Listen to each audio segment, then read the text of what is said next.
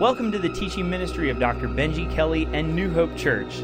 Dr. Kelly is leading us through a new series called At the Movies as we're seeking to find the holy in Hollywood. Now, here's Dr. Kelly with this week's message At the Movies. Wow. The book of Eli is one of the most powerful movies on the big screen. The movie is interesting because you see, this man, Eli, is protecting a book. A book that he believes on his journey out west is really the answer to life's problems. He's basically in an apocalyptic world, and things begin to go a little crazy. It's a message of faith, it's a message of deep hope, it's a message about the Bible. And the Bible is unique in how it came to be. God spoke, the Bible says. God theopneustos, which means in the original language, God spoke through many different authors, through many different men and women on different continents over a 1500 year span to give us what we know as the Word of God. As you think about it, the translation of the Bible is literally an amazing thing to actually start to wrap your mind around. People literally gave their lives just for the translation and the circulation of this book. Now, there's no question This about what I'm getting ready to say. The Bible is the most accurate piece of historical literature in the world, bar none. If anybody debates that subject, they don't have a clue what they're talking about. God's Word is the revealed Word to us, His people. Also, the Bible has been circulated around the world. The Bible is the best selling book of all time. And interestingly enough, the Bible is also the most stolen book of all time. The Bible is unique in its circulation, its translation. The Bible has been translated into many different languages throughout the years. There's so many ways to read the Bible and to experience the Bible. Today, we can experience it online in many different translations. Not only is the Bible unique in circulation and translation, but the Bible is also unique in preservation. It has been attacked, it has been ridiculed, it has been burned.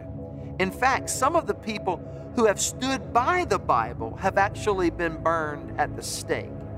And they've set the Bible afire at the base of the martyrs being burned for this book as their lives were burned to death. The Bible is God's specific revelation to mankind. And this movie, this book of Eli, sort of touches on that in a very unique way. He's hiding the scriptures close. He is a man of faith, and he knows they are his answer in this post apocalyptic world. The movie is quite convicting, too. You see, someone who is in love with the scriptures, someone who is passionate about the Bible, and it really speaks to my life, I'm thinking to myself, Benji, are you that passionate about this Bible? Are you are you as passionate about this Bible as you are other things in your life? And it reminds me that I should be. It talks about relationships, it talks about friendships, it talks about dating, it talks about sexuality, it talks about discipleship, it talks about vision, it talks about money, how to give it, how to save it, how to steward over it. It talks about how to have a clear conscience. It talks about eternity. It talks about heaven. And yes, it talks about hell. It talks about depression. It talks about the poor. It talks about the rich. It talks about the powerful. It talks about the weak. It talks about absolutely everything. Because the Bible is God's Word, His direct Word, His specific Word. The Bible's God's love letter to you. Do you believe that? Do you believe that God loves you? You know, the Bible says in Jeremiah 31 3, I have loved you with an everlasting love. It says, I have drawn you to me with loving kindness. The Bible has one villain, the enemy, Satan, and one hero, Jesus. The Bible has one message Jesus saves. That's the storyline in the book of Eli. That's the storyline in our lives as well. This clip has been excluded due to copyright law. Did you know that studies show that 92% of Americans own at least one Bible? However, those same studies show that most of them don't read that Bible on a regular basis. Come on, church, if we really view the Bible as being unique, as God's inspired word, unique in its circulation, unique in its translation, and in its preservation, then we're going to seek out this book. We're going to put a high priority on this book. We're going to read it daily and we're going to learn to apply this book to our lives. Now, most of you know I didn't grow up in a church home, I didn't grow up in a Christian home. But every summer I would go and spend weeks and sometimes months with my grandparents. I still recall my granddad putting me on his lap and reading the Bible to me. I still recall him and grandma telling me how the first two gifts they bought each other after they got married consisted of a coffee pot and a Bible. And not only did they want the Bible in their home, they read the Bible. They believed the Bible. In fact, they lived out Psalm 119, verse 16. And this is what the Bible says I will delight in your statutes, O God, and I will not forget your word. That's what my grandparents did. And that is what this movie actually encourages us to do. Because you see, church, we need to remind ourselves of this on a regular basis. The Bible is God's revealed word. It's God's revealed word to you and me. It's God's love letter to us. Let's read it. Let's hide it in our hearts like Eli did. Let's let this book get a hold of us. Let's do what it says and let's let our lives never be the same as a result of being stuck to and grafted to and focused on this book. We see Eli, a man of faith, a man who obviously is doing what the word says. He's protecting the book and he's living it out. We see Solara as she is looking at him and she notices something very different about his life. She knows that the secret is the word, and so she joins him on this trip out west. And then we have the enemy, Carnegie, which is an illustration of the evil one himself, trying to discredit, trying to rob and steal God's word. I think it's no accident that Jesus talked about the thief in John chapter 10, verses 9 and 10, when Jesus said this The thief comes to steal, kill, and destroy. That's what the enemy does. He wants to steal, he wants to kill, he wants to destroy parts of your life, he wants to destroy what God wants to do in your life. And that only happens, listen to me, when we allow the enemy to do that.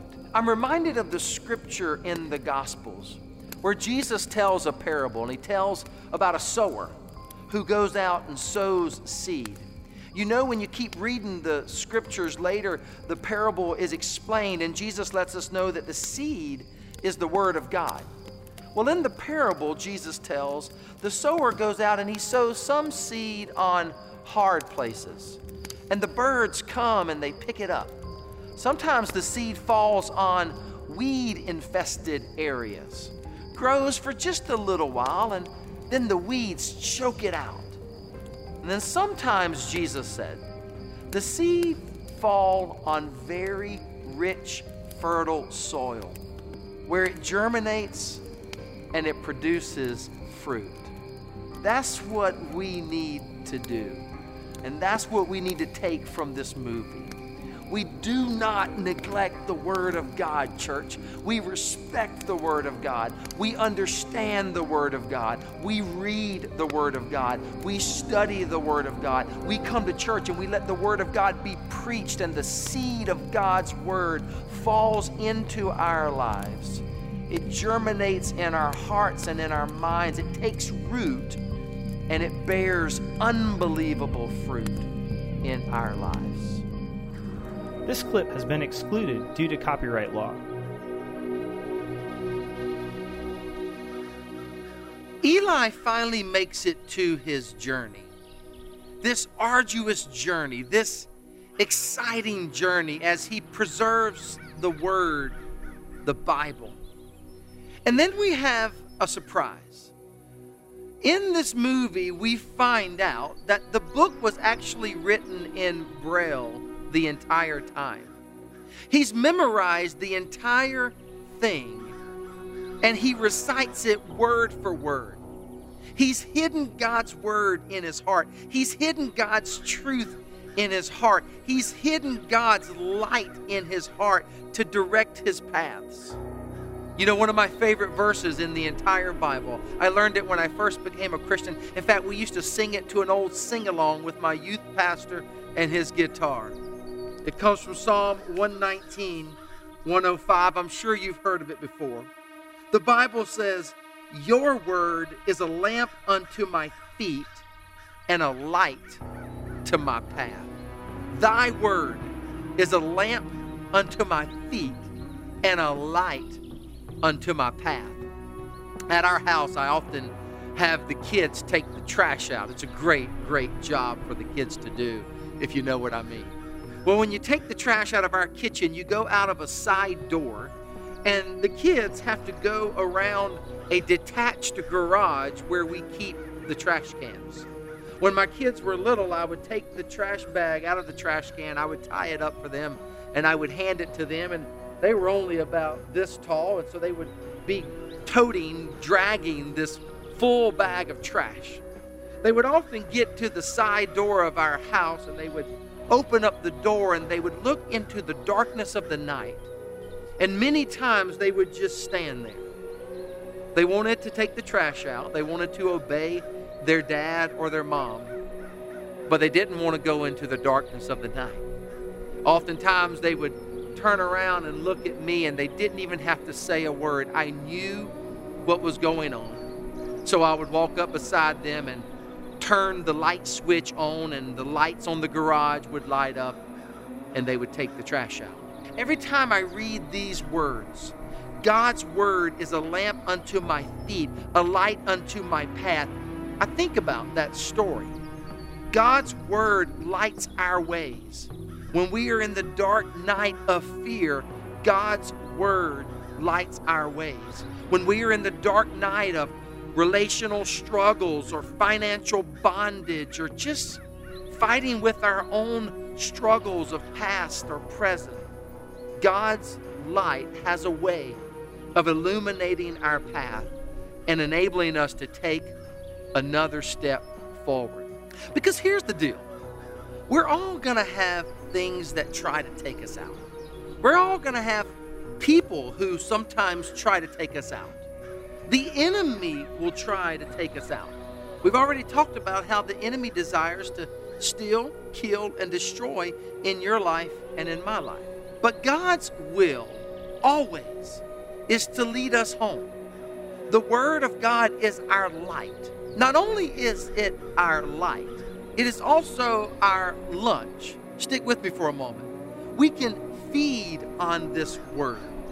The Bible says, Your words came and I ate them. Jeremiah 15, 16. It goes on to say, They were my joy. God's word is my joy.